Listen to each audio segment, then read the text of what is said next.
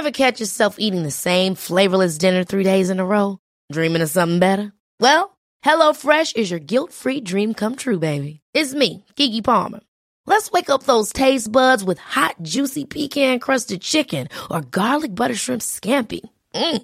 Hello Fresh. Stop dreaming of all the delicious possibilities and dig in at HelloFresh.com. Let's get this dinner party started. Nice. Yeah.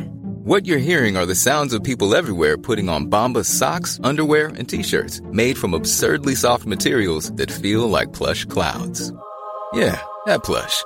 And the best part? For every item you purchase, Bombas donates another to someone facing homelessness. Bombas. Big comfort for everyone. Go to bombas.com slash ACAST and use code ACAST for 20% off your first purchase. That's bombas.com slash ACAST. Code ACAST. One size fits all seems like a good idea for clothes until you try them on. Same goes for healthcare. That's why United Healthcare offers flexible, budget friendly coverage for medical, vision, dental, and more. Learn more at uh1.com.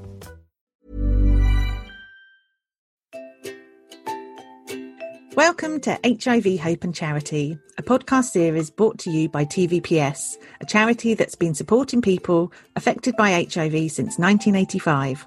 I'm Sarah. And I'm Jess, and we work for TVPS. And our aim is to get as many people as possible HIV educated. If you like the podcast, please rate, subscribe, and leave us a review wherever you listen to your podcasts. Right.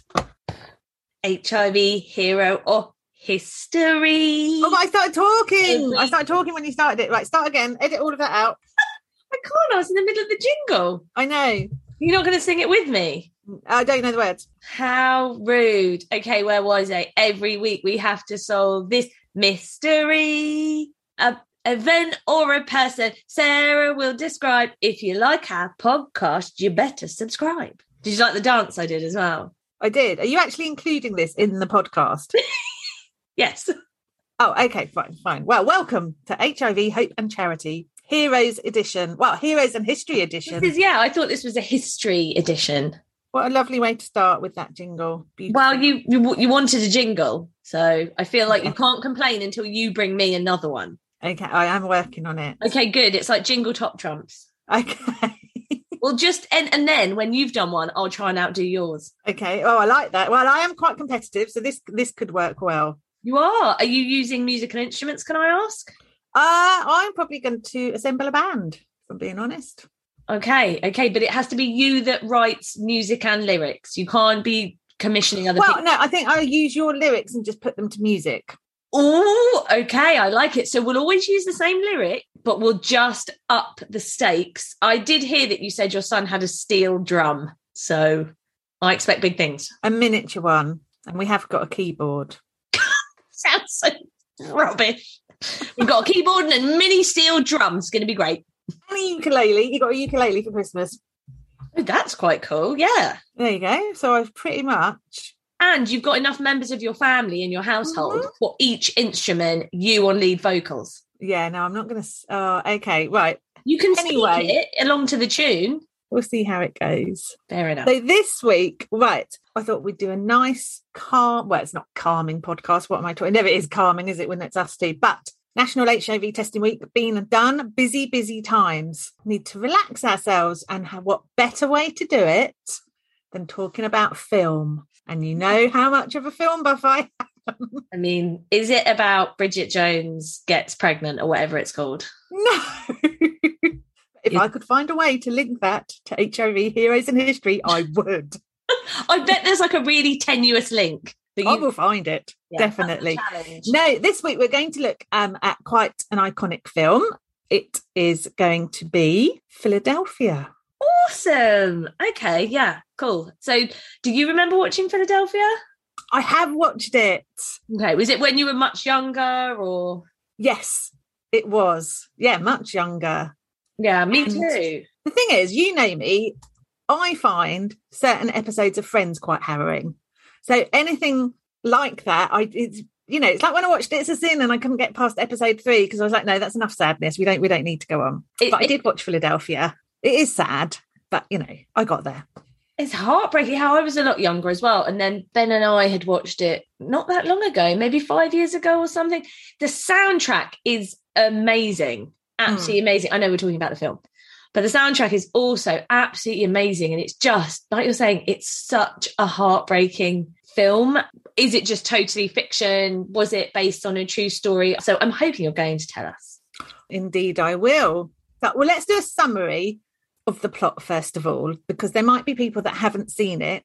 Go and watch Um, it. Go go and watch it. Yeah, well, I'm about to do loads of spoilers through it, so that might Oh. make it easier. We should say that then. Spoiler alert: if someone has been living under a rock and has not yet seen Philadelphia, because what do you know what year it came out? I think it was 1993. Okay, spoilers from a film that came out in '93. Yeah, it was 1993. It came out. Okay. So you know, if you haven't seen it by now, then you deserve to hear the spoilers. The starts I'm going to take. Right. So the summary is quite long, so do interject at any point. But it focuses on a character called Andrew Beckett. He's a senior associate in a law firm in Philadelphia, and he hides his sexuality at work along with his HIV status. And then one day, a colleague notices a mark on his forehead. Andrew says, Oh, that was from a racquetball accident. But the mark is actually a lesion from a condition called Kaposi sarcoma, which is a type of cancer. And it can be more prevalent in people with a suppressed immune system, including those with AIDS. And one of the characteristics of the condition is like these purpley brown marks or patches on the skin.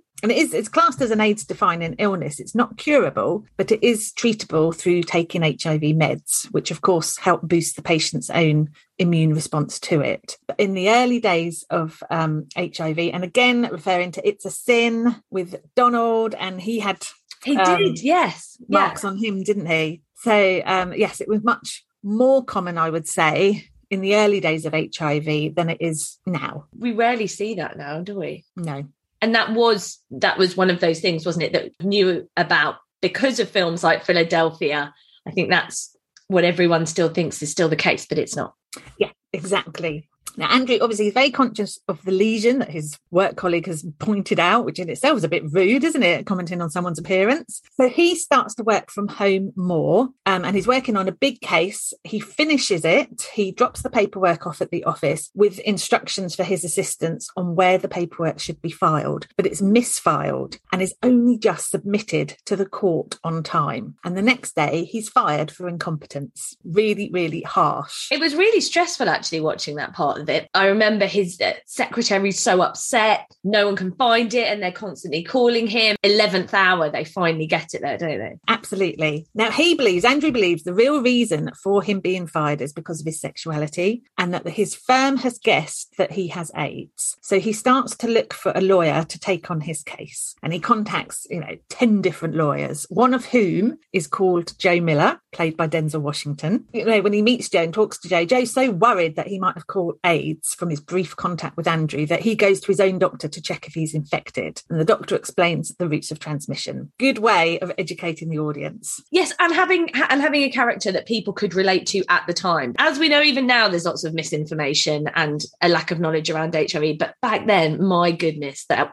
that would have been crazy. So, as you say, it's a really great way of people going, "Oh, I thought that," or "I felt that way," and actually, here's his doctor explaining that no, shaking hands is not going to. there is absolutely no way you're going to be contracting from that. Exactly, exactly. Andrew doesn't find a lawyer who will represent him, of course, so he decides to represent himself. And he's in the library one day and he's researching his own case of discrimination. Librarian comes over, tells him they found another case of age discrimination, and everybody in the library within earshot gets really, really awkward because he doesn't look well by this point. And one of the people that's within earshot is Joe Miller. And he sees the reaction of the people around him and realizes it's not dissimilar to his own experiences of discrimination around the colour of his skin. So he decides to take on the case. It goes to court. The defence argue that Andrew brought his diagnosis on himself by having gay sex. Can you believe that would be used as a defence? It's awful. I mean, along with the allegations of incompetence to do his job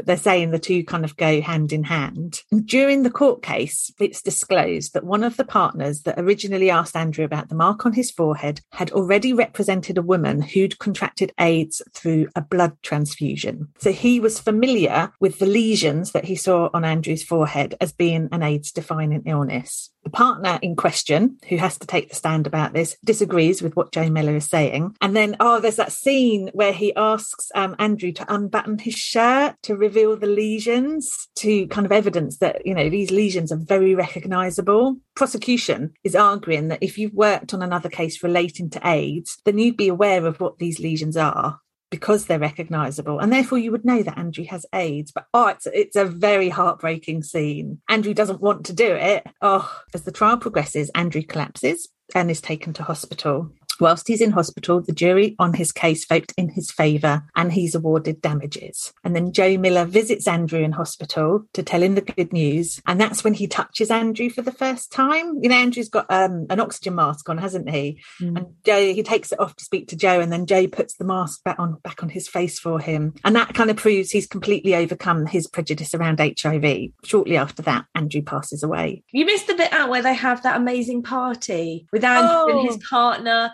and Joe Miller takes his wife and they have like the most wonderful time and they dance together and then they listen to that opera afterwards. I'm literally doing a blow by blow spoiler of the film. No, no one's going to oh. watch it now. It's fine. Well, I didn't like. Well, I didn't. as I was putting it together, I was like, I mean, this is really long anyway. We could just talk about the plot of the film for the whole 25 minutes. So yes, that is not everything by any means, um, but hopefully it gives an essence of just how good that film is. It's amazing. It's amazing, yeah. Now, uh, as I've said, it was released in 1993, and you know how cynical I am. So I was thinking, was Hollywood just capitalizing on the epidemic, or were there other motives for producing the film? Because yeah, because that's right in the I was about to say heyday. That is not a phrase we should use.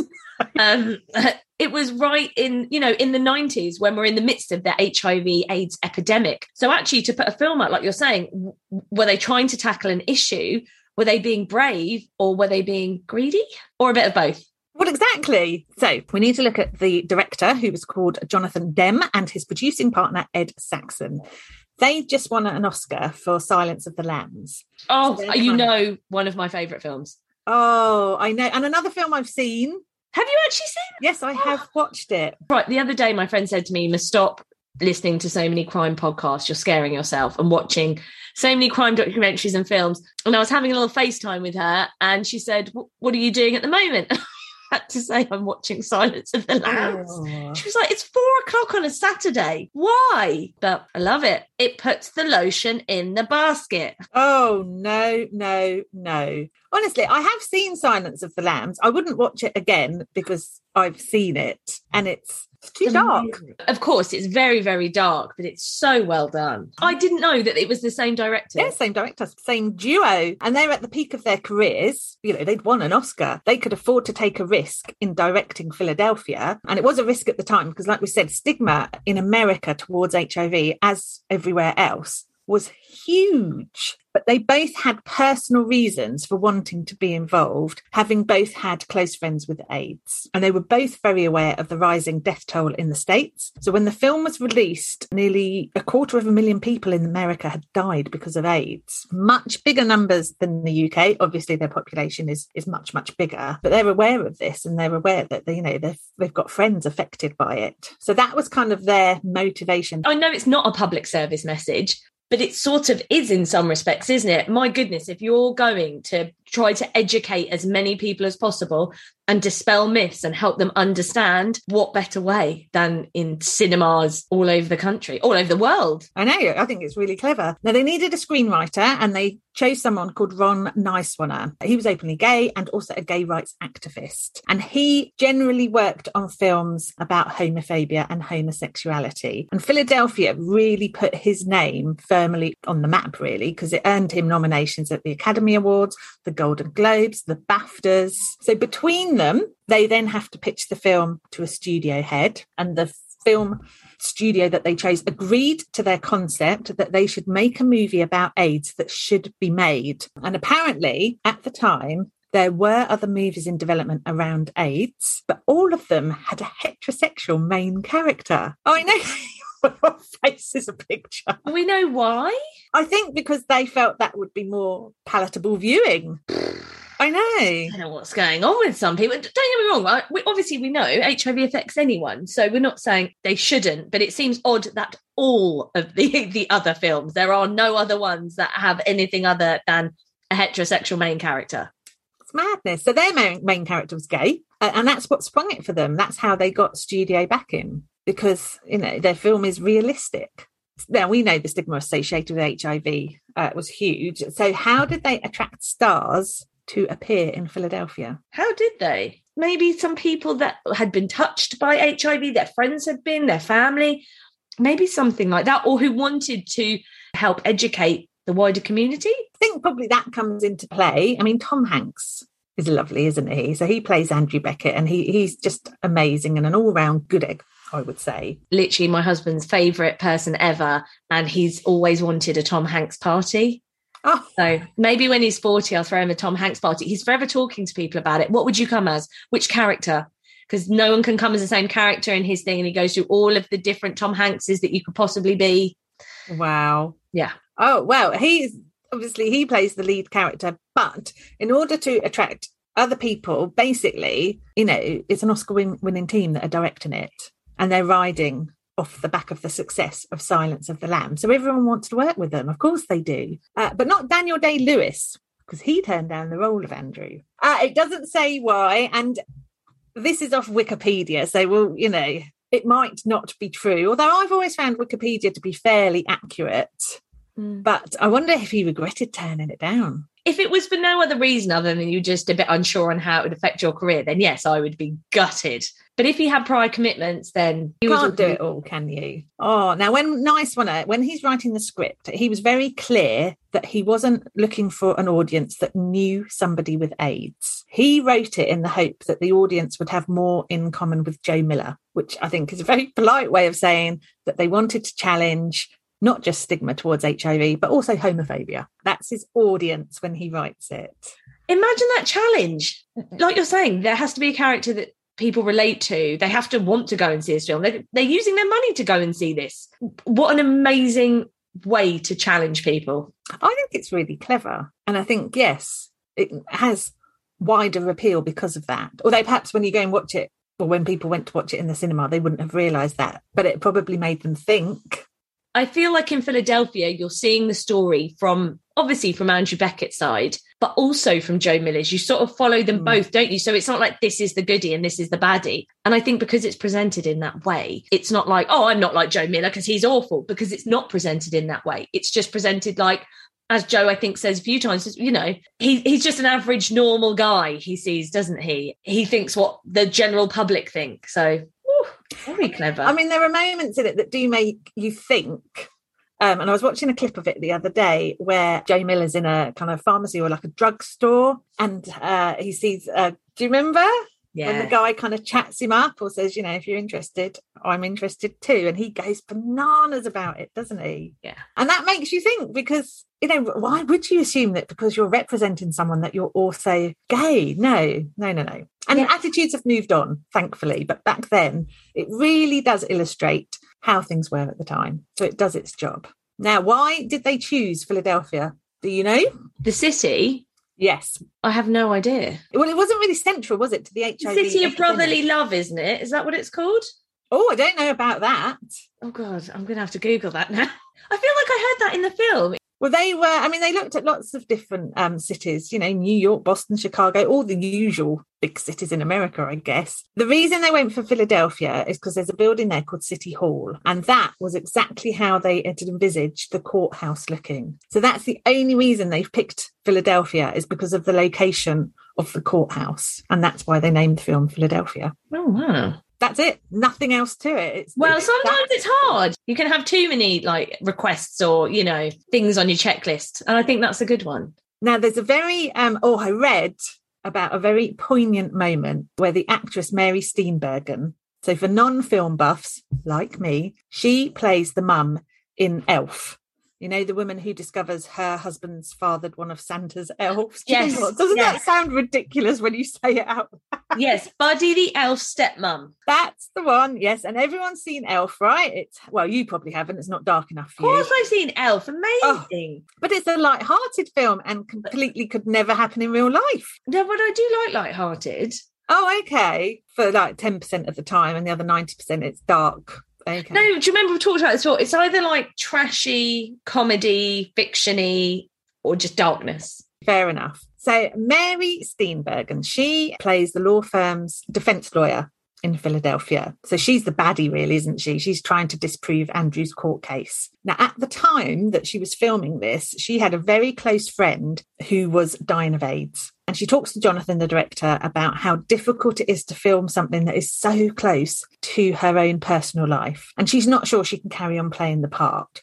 And Jonathan says to her, he says, like, Mary, this isn't about AIDS. It's about everybody in this country is entitled to justice. They're entitled to their representation. So now you can completely understand they're not capitalizing on the AIDS epidemic at all. They're challenging homophobia, HIV stigma, myths, lack of education. They're ensuring that those affected are given a voice and making sure those that aren't affected understand just how horrific it is for those that are. That's awesome. I love that they weren't capitalizing on it, but it was about so, so much more than that. So that kind of brings it all into context for me. You know, these are uh, people very successful kind of directing duo who are really trying to get the message out to the public and address the kind of epidemic and, and the stigma in their own way. And it works really, really well. I feel like people need to still keep watching Philadelphia. And I know we bang on about it, but we'll never stop banging on about the fact that the stigma is still very real and very present. And actually, I think even in present day, it's quite relevant to watch Philadelphia. We've certainly come across an awful lot of HIV stigma directed towards our clients. And I remember people saying, I don't want that person in my car. Absolute insane things like that, that you're like, that's crackers. You just, you don't want a positive person in your car because you're concerned about that risk. And that's in this day and age. The age old things, sharing toilet, sharing cups, sharing cutlery. It's crazy. It is crazy. I remember, I think you were working at TVPS. We had a social work student. And when lunch was served, she was like, "Oh, do we do we have separate cutlery?" On her first day, and I just remember thinking, "Oh no, Gonna have to do a lot of work to educate her." And she came really good in the end. But I think I was shocked at her lack of knowledge, considering this was going to be her work placement. You'd hope she would have done some research, but Yeah. Uh, when I first took the job, I know we've talked about this stuff before, but when I first came to work for TVPS, one of my friend's boyfriends, he was like, So do you have to get tested every six months? I was like, What? What? What for? He was like, For HIV. I was like, What do you think we all do together? What what is in your mind? And he was just like, Oh no, no, just because you work there. Like honestly, I was absolutely speechless. I had that. One of my friends, when I'd had the job job offer, but I hadn't accepted it, and I was kind of meeting friends in the pub, and I said, "Oh God, I got this job offer. I think I'm going to go for it." And he said the same to me. Said, "Aren't you worried that you'll catch it?" And I just like, "No." For the same thing, it's like, my gosh, what do you think we're doing? It blows my mind that people still this is why films like Philadelphia are still so relevant. Maybe we should campaign for everyone to watch it again, like a refresher course. we should rewatch it again. Oh, but I've watched some of it for this, and it's just so sad, and my heart goes out to him, and I'm willing him to stay alive. Oh no, no, no, no. Let's start a campaign, but I'm not involved. So I'm opting out, but every everyone else is gonna. Yeah, yeah. What I want to do. I like it. Oh, right. Okay. So the film, it's not without controversy and not so much from the public because I thought, oh, I wonder how the public, how it went down with them. No, it's more to do with the similarities to the lives of two different attorneys. So as you were saying, was it based on true life? Okay, so there was a, a, a small element, or you're well, obviously you're about to explain. Well- it. Don't know why I'm butting in. I'll just let you continue. So there were two attorneys at the time. Geoffrey Bowers was an attorney who sued his law firm in 1987 for wrongful dismissal. It was one of the first AIDS discrimination cases. And then Clarence Cain, he was fired when his law firm found out he had AIDS and he sued them in 1990 and won just before his death. So I think the film might be an amalgamation of the two. Now, the family of Geoffrey Bowers sued the writers and producers of Philadelphia. So a year after Geoffrey had died, they were interviewed by a producer called Scott Rudin. All above board, the family had their uh, lawyers with them, as you do, and the family said they were promised compensation if Geoffrey's story was used as a basis for the film.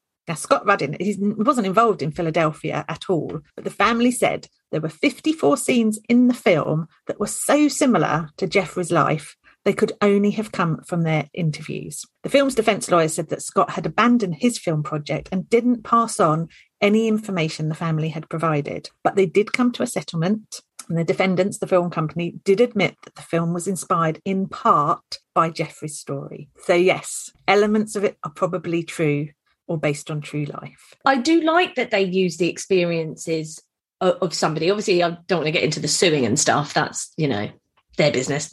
But I love that they have used or borrowed bits of people's stories. I, I, think so too, yes. I mean, it shows that this was going on in real life. You know, although it's a film and it's supposed to be based on fiction, there's an element there that, you know, this was happening to real people at the time. Now, we know that Philadelphia was a roaring success. It grossed 206.7 million worldwide and it cost 26 million to make. So they had a huge profit they made out of it. And it was the 12th highest grossing film in America in 93. Crikey. I know, go them. And then because, you know, we do like to tie these things back to being heroic. So let's look at the impact of the film. So it was the first Hollywood big budget, big star film to tackle the issues of AIDS in the US, following on from the TV movie and the band played on, which we've talked about before. And it signaled a shift in Hollywood films towards more realistic depictions of people in the LGBT community. What an achievement. That is incredible. Yeah. So that was the impact. There's one last note to let you know about. So every film's got extras in it. The extras cast in this film included 53 people who were AIDS infected as of the time of shooting the film. I know, isn't that? That yes, I think that is amazing, especially because we've covered so many programs and events and things where positive people have been pushed out and to have them involved and included outstanding film came out in 93 it was said. By the end of 1994 43 out of those 53 people had passed away. And that kind of demonstrates the close link between fiction and fact that you know people were dying. So there you go. I oh. ended on a bit of a sad note. Sorry but that's all you need to know about philadelphia Oh, thank you so much. It's so nice to know some of the background and especially from like some of the actors' perspectives. And I've actually got a little fact about Philadelphia. I'm not going to call it a fact. That was wrong. It's something I saw on TikTok. Oh. um, so, I know. I was like, it's a fact. It's not. It's something I saw on social media. But I am actually going to go away and see if it is. So I had there's a scene in Philadelphia and there's a gorgeous um, Paul Young, Paul Young, Neil Young. Oh. That's a bit different, isn't it? yes. There's a lovely Neil Young song playing, and they're watching home movies. I think it's after Andy's passed away. I'm not entirely yes, sure. Yes, it is. is. Yes. And it's really lovely. And it's looking at when him and his brothers and sisters, they were little, and he's like written, I think, on a stone or something, his name, Andy.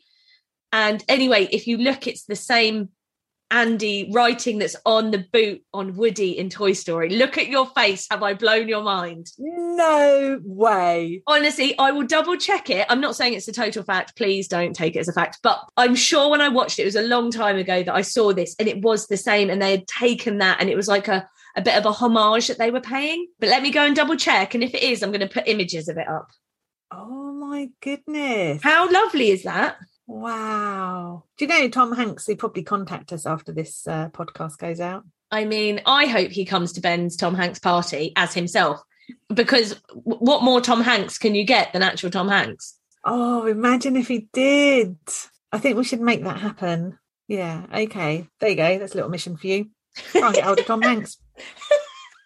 Um, thank you so much for telling us all about that because yeah like we said it's a film that we all know really really well was a huge success. People still talk about it. So to know some of the history is awesome. You're very welcome. I also can't wait for, and I'm sure everyone else can't, for the steel band, ukulele, keyboard extravaganza that is going to be your jingle. Yeah. I wouldn't build that up too much if I was you. Okay, I'm going to send you the I'll lyrics over this week. because I don't. we both know that we'll get to the next recording and you'll be like, so, and I'll be like, what? And I'll have done nothing. I know, and I'll have prepared something as like a backup. You know what I might do though? I mean, we could get our trustees to be a choir. Now you're talking. I reckon they've got good singing voices. We can show them how to harmonise. We can do that well. Right. So I'm off now to draft an email to the trustees to say, to let them know they're our new podcast choir. Amazing. Right, awesome. Well, thank you so much. I will see you next time for more singing and history and heroes. Thank you for listening to HIV Hope and Charity. If you'd like to know more about the work that we do, visit tvps.org.uk. And please like, subscribe, and rate the podcast if you enjoyed it.